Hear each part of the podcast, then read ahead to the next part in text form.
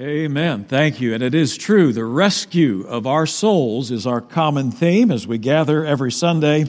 And it's the greatest story that could ever be told. Take your Bibles this morning, go to Ephesians chapter 6, the last chapter. We're studying our way through the book of Ephesians. And we are now, of course, in Ephesians chapter 6, coming to the conclusion of this wonderful book of doctrine and great practice. if you're a guest here today, we're certainly glad you're with us. Trust you'll enjoy the service. It's just great to have you here. Ephesians chapter 6, hope you're there. We've just finished a key section in chapter 5 on family life and how submission looks in the life of husbands and wives and children. We even talked about how it looks in, in terms of employees and in the church itself. Chapter 5, verse 21, we noted that, uh, that general theme submitting to one another in the fear of the Lord. And so our spirit really of mutual obedience and deference is the very oil that makes the family, the home, and our lives work well. If we expect other relationships to flourish, we, uh, we ourselves need to be in submission to God. And so we drill down on that wonderful word that everybody loves to talk about submission. And now we've moved into chapter six a little bit Uh, what a Christian home ought to look like. And I love the story of a little girl who came home from church just sobbing in the car, crying her eyes out. Her dad asked her, Honey, what's wrong? More tears, more tears. She, he said, Honey, you can tell us what, what, what, what, what's wrong. Well, the pastor said, she said, sobbing, the pastor said, we should grow up in a Christian home. And she said, I just want you to know I want to stay with you guys. Ouch. Um, our homes should all reflect this spirit of mutual submission and submission to the Lord. As we love Him with all of our hearts, our hearts should reflect this uh, great truth that we are truly Christ centered in the way we act and react to one another. A home submitted to God is a home that flourishes in its relational attitude and respect. Our focus today is on preparing our own hearts for the spiritual battle. The question is, are you battle ready? Uh, are you ready for the battle? Some of you say, What battle? I hope that's not your response. I hope you know that you're engaged, embroiled in a conflict. It's the conflict of the ages, the conflict for your soul and the desires of your heart. Most people, sadly, at least in this culture and country, are unaware of the enemy and unprepared for battle at all. Some great messages we heard earlier part of the week, and I trust your heart is made sensitive to your need for God's leadership, God's strength and power in your lives. Turn your attention to, to chapter 6 and verse 5. Finally, isn't a great word when you're hearing a preacher, sometimes a little bit long winded? Finally, Paul finally gets there. Finally, my brethren, be strong in the Lord and in the power of his might. Let's pray together. Father, thank you again for this privilege of, of preaching and uh, preaching this wonderful text, this word. And we pray, Lord, that you would speak to our hearts today in a special way. Fill me with your spirit.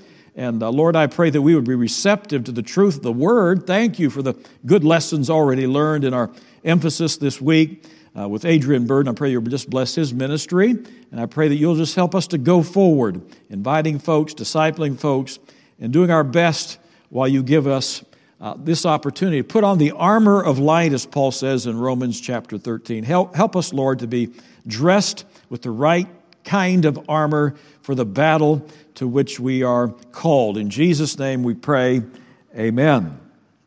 Are you battle tested, battle ready?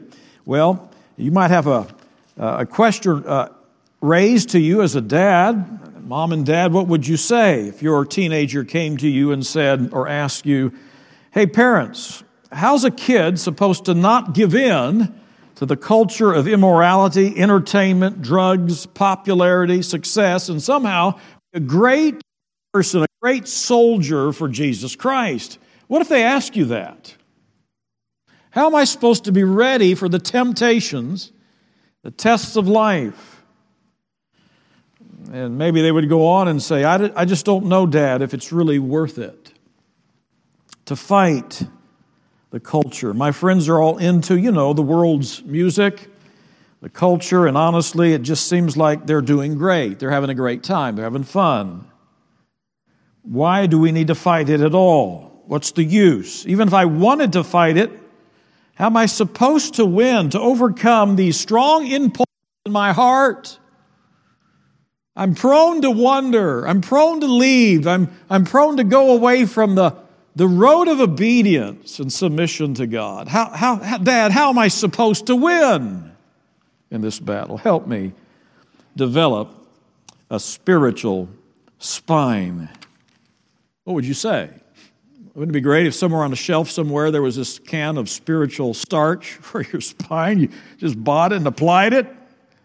How do we do? Paul says, having done all, stand. I wonder if you're battle ready. In anatomy, your spine is the foundation, of course, of your skeletal structure, support system. It protects and, encloses the spinal cord, which is the nerve column. It sends signals from your brain to the rest of your body. How, how is your spiritual stamina for standing up in a culture so given to collapse, so given to impurity? How, how's it going with you? Your heart, your spiritual armor. Are you prepared for the battle? You know, I appreciate this verse here, Ephesians chapter 6. In fact, this whole text is about standing strong. Let's continue reading, shall we? In the Bible that you have there, continue reading beginning at verse 11. Put on the whole armor, not part of it, but put on the whole armor of God, that you may be able to stand against the wiles of the devil. For we wrestle not against flesh and blood, but against powers, against the rulers of the darkness of this world, against spiritual wickedness in high places. These are invisible forces aligned against you. Did you even know that they're there? They're out uh, to capture your soul. The stakes are high. Wherefore, be prepared. Take unto you the whole armor of God, that you may be able to withstand in the evil day, having done all to stand. Stand, we're hearing this theme repeated. Stand, therefore, having your loins girt about with truth.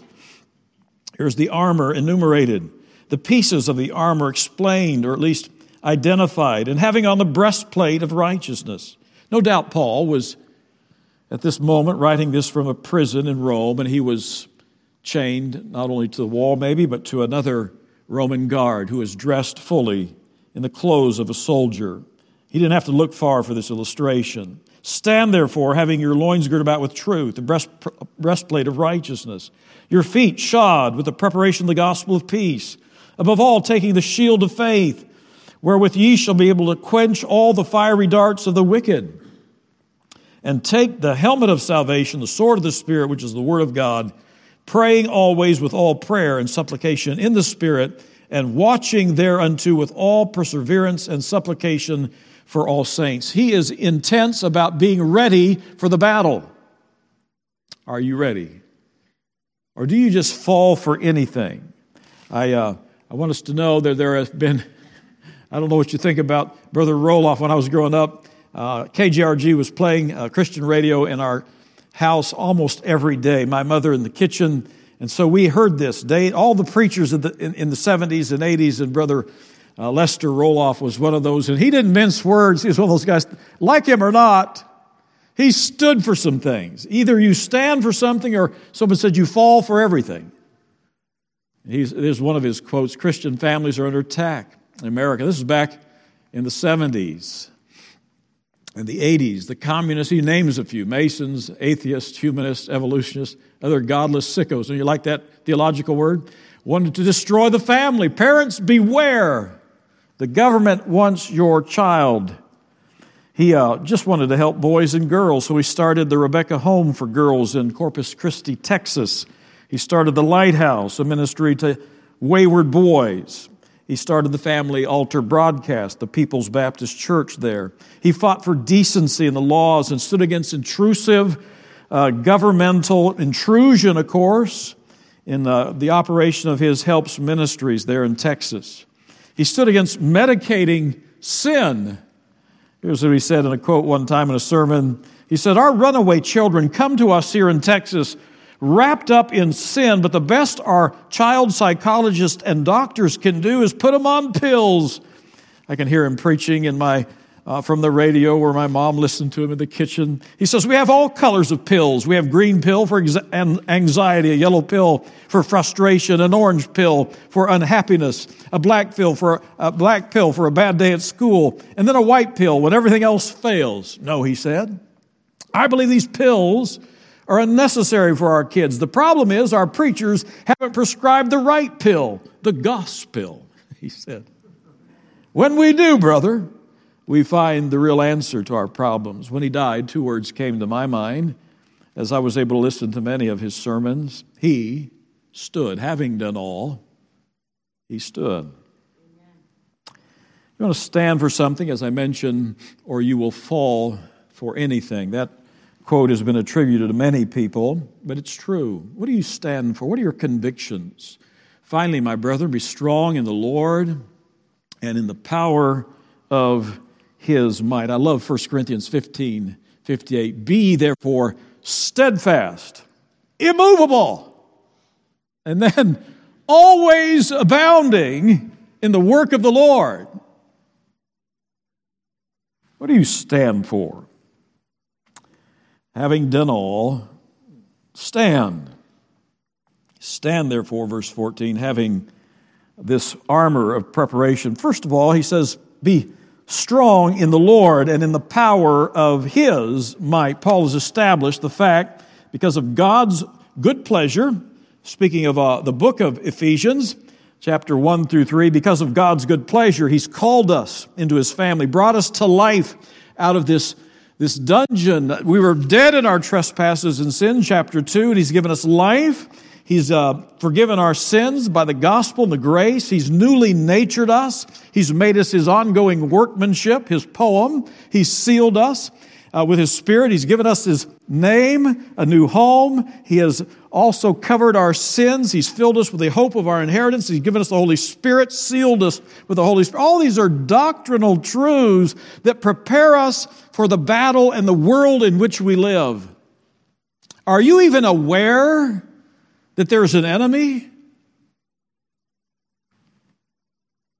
So, first of all, we're, not, we're to know from this passage that the power we have inside of us is an invincible power. Verse 10 Finally, my brethren, be strong how? In the Lord. This is not your battle, although you participate in it. Cooperate with the Lord. But you cannot, of your own self, overcome the devil. Be strong in, favorite phrase of the Apostle Paul is you're in Christ because of your new relationship. The power we have is invincible. Look at it. It's an, the verse that says, Finally, my brethren, be strong in the Lord and in the power of his might. Or you could even rephrase that. You could be strong in the Lord and in his mighty power. What sort of power is that?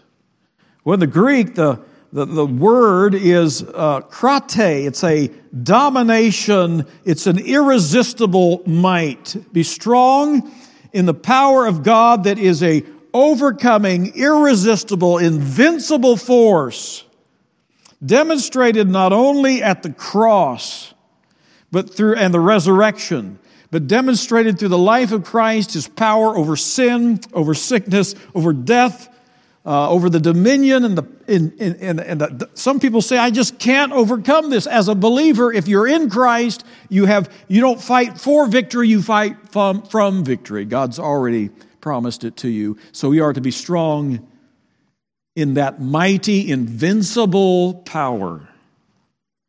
2 timothy 2 1 be strong in the grace that is in christ so you don't wake up in the morning, slap yourself in the face, and say, Listen, I'm just this powerful force, and I can do this.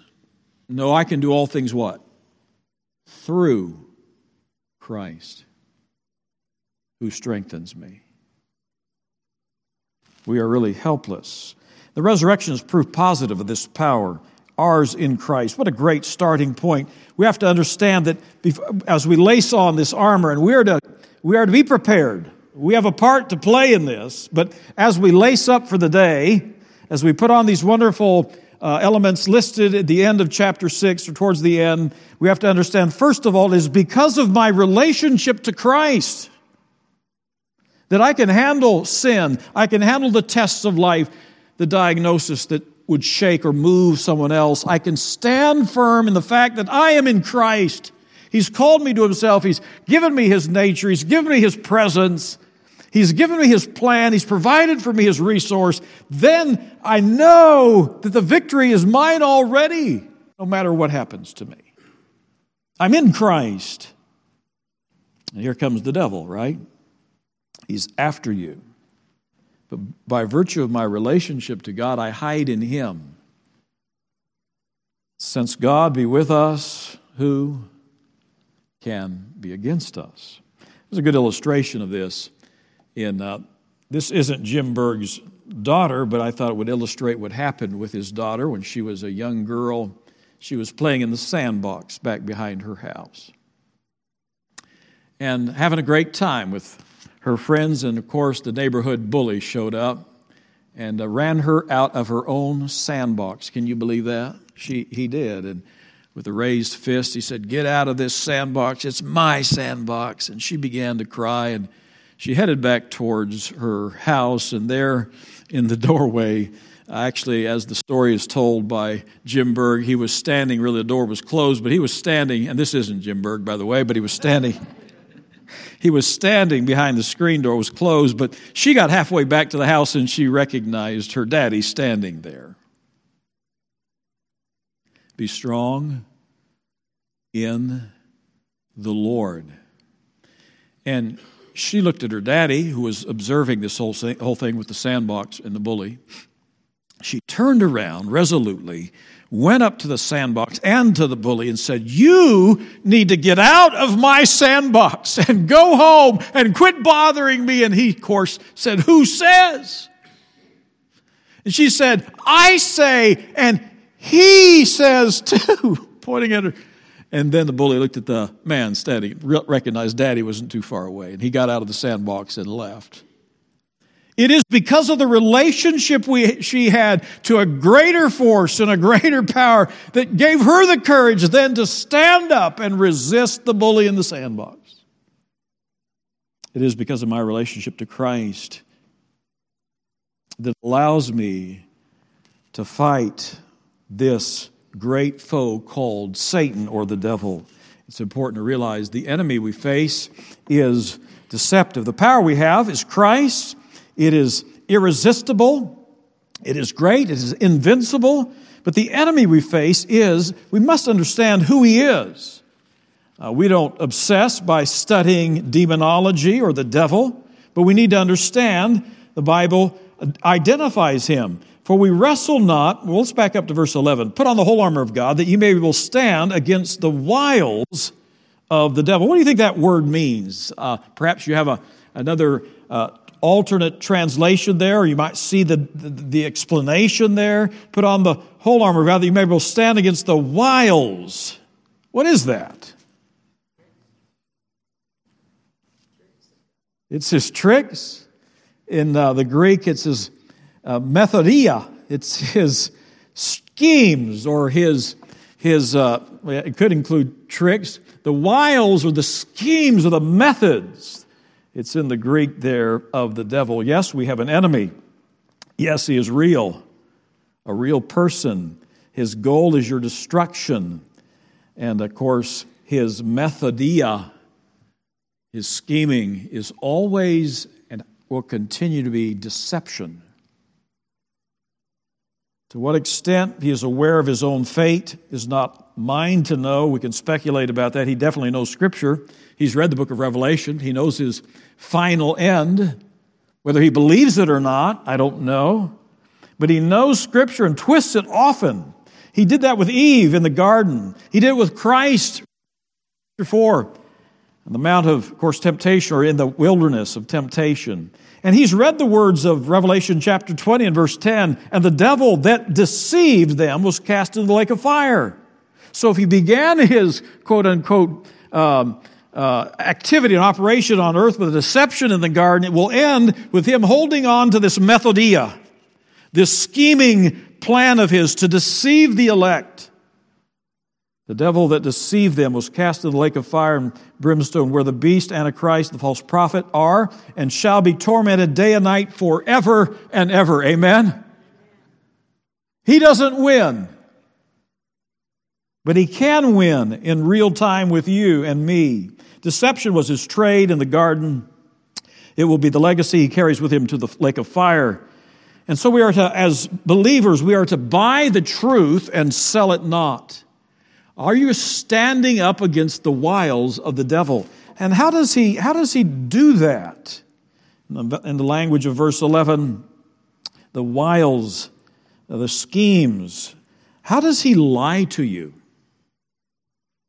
How does he lie to us? Well, the answer is every time he opens his mouth. All the time. In every way. In every arena of life. He is taking truth and twisting it or redefining it. He's taking what is familiar to us as believers and he takes it and he, and he just twists it a little bit enough for us to accommodate to it. Say, well, maybe that's okay. Remember the garden? He said, Eve, yes, God's, or has God said this? Well, Eve, what God really meant was, or if you do this and eat of the fruit, you will really be blessed. You'll be more like God. That's what God really meant. He's always selling us deception dressed as truth.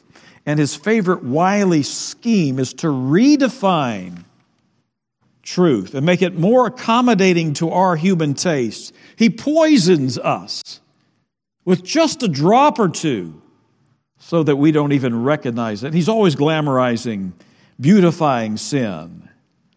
And he, he, he loves to rename things. Have you noticed that? Equal rights, social justice, communism, Equality Act. Yes, Black Lives Matter. Amen, they do. But if you get to the details, the devil's in the details, right? The platform is anything but just about supporting the African American culture. The agenda is devilish in some ways. The immigration reform sounds good. Green Earth, we all vote for a green Earth gender reassignment. But you dig deep, and underneath these layers of niceness, there is a devil who's writing the script often. He takes the murder of a baby and calls it what? A woman's right to choose. He whispers to Eve in the garden, disobedience is really your pathway to enlightenment. The perversion of sexuality is really what the world calls gay. Sodomy he paints with colors of the rainbow, bright hues of wisdom, tolerance, sophistication, status, inclusion, love. It's called free love. Evolution, the foolish notion that poses a theory that order can come from a big bang, an explosion. He covers that failed notion with a word called science. The Triassic period. What is that? It sounds scientific. Adultery is a fling, good for your marriage. Paul calls these schemes nothing more than philosophies incited by seducing spirits, spirits and doctrines of demons, 1 Timothy 4 1. Are you aware that everywhere you look, in culture, even in the church, even in the voice of your good friend, the devil, can pop up? What is it? Having a great conversation about the deity of Christ. And Christ has given Peter a great commendation. Flesh and blood has not revealed this to you, but God in heaven, Peter just said, You're the Son of, son of God. and then he says something else. Immediately, Peter says, after the Lord dis- dis- discloses that he's going to go to the cross and die. And Peter says, May that never happen to you. Hush, Lord. And what does the Lord say to his good friend Peter? Get thee behind me. Instead of saying Peter, he says what? Satan.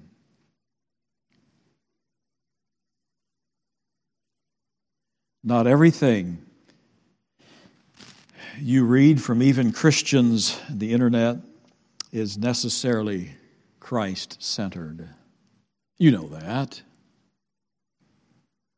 But these schemes and methods of the devil are so successful, so seductive, so alluring, that if it were possible, Matthew 24 24 says he would deceive the very elect. He's after you, he's after your heart. That's who we're dealing with. Though he's invisible, he's there, he's everywhere. He's not omnipresent, we know that, but he's, he's infiltrating every realm of life in order that the targets of his ire and, and anger would be destroyed. He hates the church. He hates Israel. He hates God. He hates Christians. He hates order. And so he's after that. It will be, of course, during the tribulation that he will be tied up at the end of the tribulation and meet his fate for a thousand years. He will, course, come back to deceive the elect even after the millennium, but What's amazing is he is, he is always about deception. Israel herself will be duped during the tribulation period, and they will, they will be really, most of them will go after the Antichrist, right? The embodiment of Satan. Israel herself will be enamored by the Antichrist, whose spirit is now at work in the world. You've heard the words, the cancel culture. Notice verse 12 For we wrestle not against flesh and blood. So, where does this come from? Who is your battle with? Who are you fighting? Well, there's a ranking here. There's a there's tiers here, uh, a hierarchy, a, a spiritual mafia in verse 12. For we wrestle not. It's not your wife. It's not the school principal you're fighting. Really? It's not, it's not about even politicians, kings and kingdoms. It is this invisible kingdom that is dead set on pushing an agenda that's devilish. It's anti God. Uh, here, here they are listed for us. We wrestle not against flesh and blood, but against principalities, against powers, against the rulers of the darkness of this world against spiritual wickedness in high places. The point isn't that we have to diagnose all these different rankings and stratas of, of darkness and evil. But the, Paul would let us know there is a, there is a vast army of unseen spiritual forces aligned against you to seek your destruction. So don't la la la la your way through life not knowing and not aware of the battle you're in.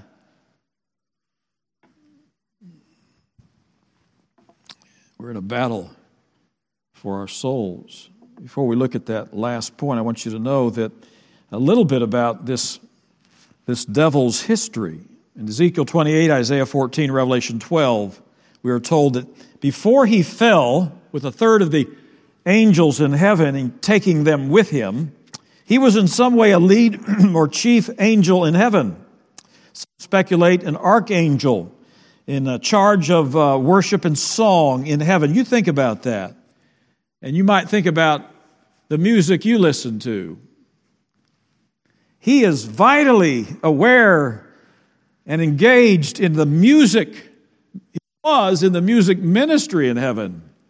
And now his, uh, his history and background bring him to a place where he uses music in a special way to turn your heart. He wanted to be like God.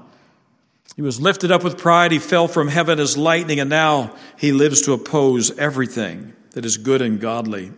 Longing for worship now, he loves to def- deflect praise rightly belonging to God and delights in the hatred of the church in Israel. That's our enemy. And, and we have to understand that he is at work. Jesus spoke of him often. It wasn't just this idea that he's this man in a um, this man in a, a suit, imaginary character, mystical character that wears a red suit and lives in a hot place where there's a lot of flames, has a pitchfork. No. Jesus not only spoke about him, Jesus spoke to him personally when he was in the wilderness, the time of testing. And uh, and we need to know that He is after our hearts too. He's great at camouflage. He can be an angel of light, a roaring lion, a serpent, a dragon, or a smiling seduction, a link on your page. He's working now, the spirit of disobedience. 1 John 5:19 says the whole world is under his seductive spell. John 16, 11 calls him the God or the ruler of this world. 2 Corinthians 4, 4, he is the accuser of the brethren. Ephesians 2, 2 calls him the prince of the power of what? The air. He and all levels of demon activity beneath him have been expelled from heaven, but do really every day operate in order to destroy your soul, to pull you away from God. By God's allowance, he's somehow allowed not only, though he was cast out of heaven, he's allowed to visit once in a while. We know that because of the book of Job. Job says uh, in the first chapter, the second chapter, he says, uh, The Lord asked the devil who appears among the sons of God in heaven. And the Lord, not surprised, but says, What are you doing? And what have you been doing, Satan? And you know what he says? He says, I've been roaming around. Doing what? What have you been doing? He's continually strolling, creeping up and down the earth, spying on God's people in order to do them harm. Though not omniscient or omnipresent, he is aware and he hates God's work. He hates Christians. I labor this point a bit for uh, there are many churches that make it a point to, to try to name demons and bind demons and somehow engage spiritual warfare with them by talking to demons first person or naming them, thou foul spirit of, of whatever Reno or Las Vegas. Paul does not teach that, nor does the Bible. It doesn't teach us techniques for exorcism, by the way, or delving deeply into this world spoken of in Ephesians 6. It wants us to be aware that our enemy is there. But we're not to go around uh, just putting out a shingle, I'm an exorcist. Or trying to bind some unnamed, unknown, invisible spirit that we perceive has got a force field over a city somewhere. And calling Christians together to kind of a spiritual warfare against this demon of whatever. No. We're, as I started, we are to run to Christ because we're in Christ. Be strong in the mighty power, the uh, invincible power that is in Christ. You're not strong enough. I remember our first church. Somebody convinced me for an Awana program that we ought to have in uh, some spiritual power team. And I don't know why I was young. I said, okay, sounds good. Here they came, five or six muscle bound guys. And they were going to do the challenge for the Awana kids. And I didn't really know what they're up to. I thought it was good, a good thing. And they came in and uh, they blew up hot water bottles by their mighty force of air in their lungs and they popped them. That was impressive. And then they took phone books and ripped them apart. Wow. Strength, human strength. And then they did some flexing for Jesus.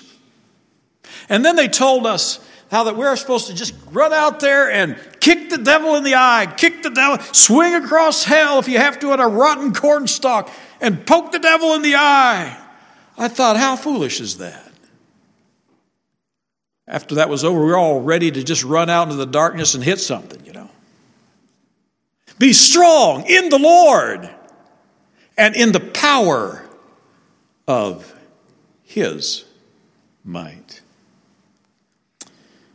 So we're not to, we're no match for the devil. Prepared to stand the fight. We'll not get through of course, all the protective armor, but I wanted to share with you the armor we need is the strength of the Lord. Greater is he that is in you than he that is in the world. This armor of light spoken of in Romans chapter 13 is mentioned for, it's a spiritual clothing. It's not actual physical, but he was using the Romans uh, armament, the Roman clothing that a soldier would wear in order to press a point for us. You have a part to play in this. It's not that you just say, Lord, I'm letting go uh, and, and, and you're going to fight my battles for me. Yes, he will do that if we are submissive to him, but we have to be prepared. We have to be ready.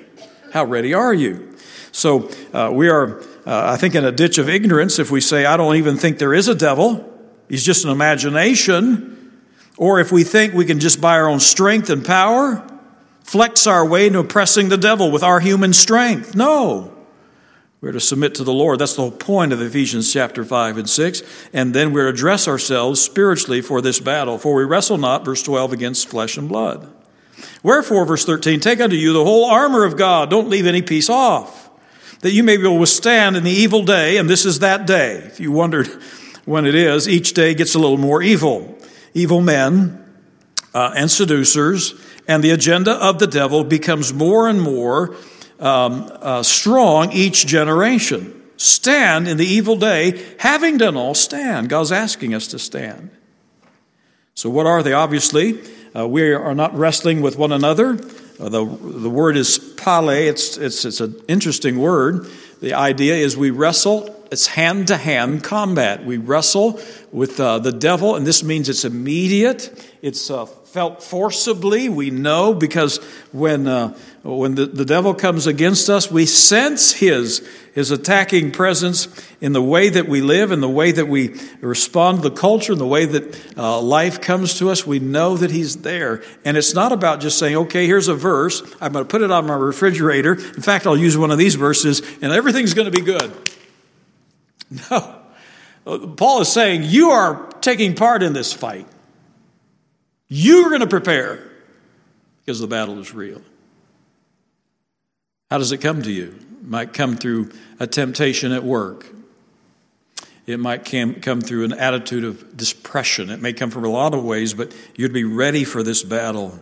It might come through a seduction that you face or an ongoing temptation, a sin that so easily ensnares you. But we are in a wrestling match, the unseen foe. We have to battle for our souls. Thousands go to hell every every moment of the day. So God is uh, is there's this this there's this this one this battle that's being fa- uh, fought in the heavens and on the earth as well, and it will eventuate with God destroying this devil with the word of His mouth. But until then, we are to engage in this battle with the devil as well. and Enduo says, "Get ready." Uh, take unto you, put on the whole armor of God. Enduo means once and for all, not occasionally every other day, but you are to be dressed in these attitudes, these, these glorious armaments of light every day. It's a permanent thing. Never set it aside. Of course, surrounding Paul in jail were these soldiers that were illustrative of this. A prepared soldier looked like had fighting clothes on. And so he starts, verse 14 have your loins girt about with the belt of truth. This uh, belt of truth was worn primarily uh, by soldiers. It was not worn in that day by others. and it really spoke of uh, the, countering deception with truth. It's foundational to the whole armor uh, that the Roman soldier would wear. It's the belt that kind of held everything together. Let me just say this to parents. It's not just about putting verses, as I mentioned, on your refrigerator or even memorizing things. Uh, it's good to have your family devotions, but the idea here in the original is that this truth ought to not only be well known, but it ought to be well practiced. You can't be hypocritical about it. The devil will see through it. God certainly knows your heart. Truth ought to be embraced, known, and then practiced. If you start to go to battle, have your loins girt the belt of truth, foundational. Scriptures know them, which will make you wise unto salvation, but learn to live them. And then there's the breastplate of righteousness. This was made of leather to protect the vital organs, speaks to guarding your own heart. Not only dressed in God's truth, of imputed righteousness and practiced righteousness, there's a sense of personal holiness and right living, the opposite of hypocrisy, the guarding my heart. It's one thing to come to church and dress up, quite another to every moment of every day guard your heart from impurity and motives that would drag you away from true service for Christ? Are you a Christian in your heart, as the song says? The breastplate of, made of heavy leather, guarding the chest, the stomach, the internal organs, vital for life, the seat of thought and emotion. How is my heart? Does God have it? Guard your desires, affections, and motives. Are they battle ready? Are they right and righteous? Are you inside what you profess to be externally? Then verse 15 speaks to the feet. The footwear of the uh, shoulder, the footwear of the soldier brought stability in battle. In those days, they would put pieces of, of bone, perhaps, the, they would embed that at the base of their, uh, of their sandals for battle or their or the feet for or the footwear for battle in order for stability. This doesn't talk necessarily about knowing the Romans road or knowing how to lead someone to Christ. This is this assurance that you are in Christ, that you are saved. The context isn't about going to the mission field and sharing your faith. The context here is about fighting the devil.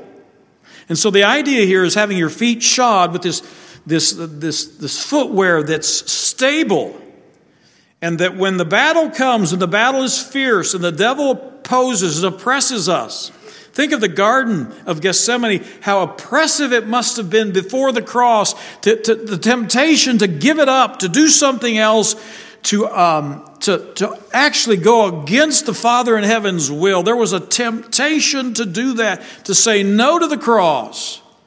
And yet there's this wonderful stability that we know God, we know the will of the Father, we have been saved. Uh, John 5 24, most assuredly I say to you, verily, verily I say to you, he that heareth, the, uh, heareth my Father's words and uh, knoweth him will not come into condemnation, but is passed from death unto life. You know that you're saved. The devil will try to pick that assurance away from you. So know that. Have that stability uh, in your heart and life that you're genuinely part of the family of God. Standing against the wiles of the devil demands that we know God is living within us. How sure are you this morning that you're saved?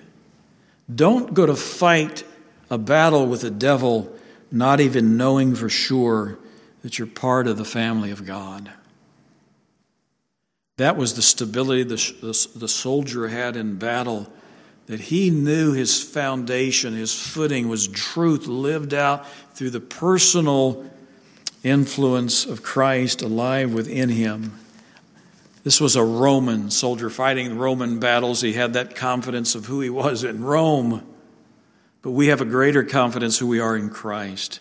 So have your foot or your feet shod with the preparation of the gospel of peace, we know who we are in Christ. There's a peace in our heart that comes that passes all understanding. God's confidence comes from that personal relationship, God's promise to you, God's union with me, God's unfailing plan for me.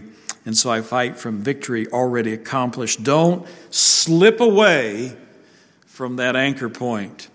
Anchored to the fact that He saved us you can withstand all powers that come against you. I am, devil, I am in Christ. You can't pull me away from that blessed relationship.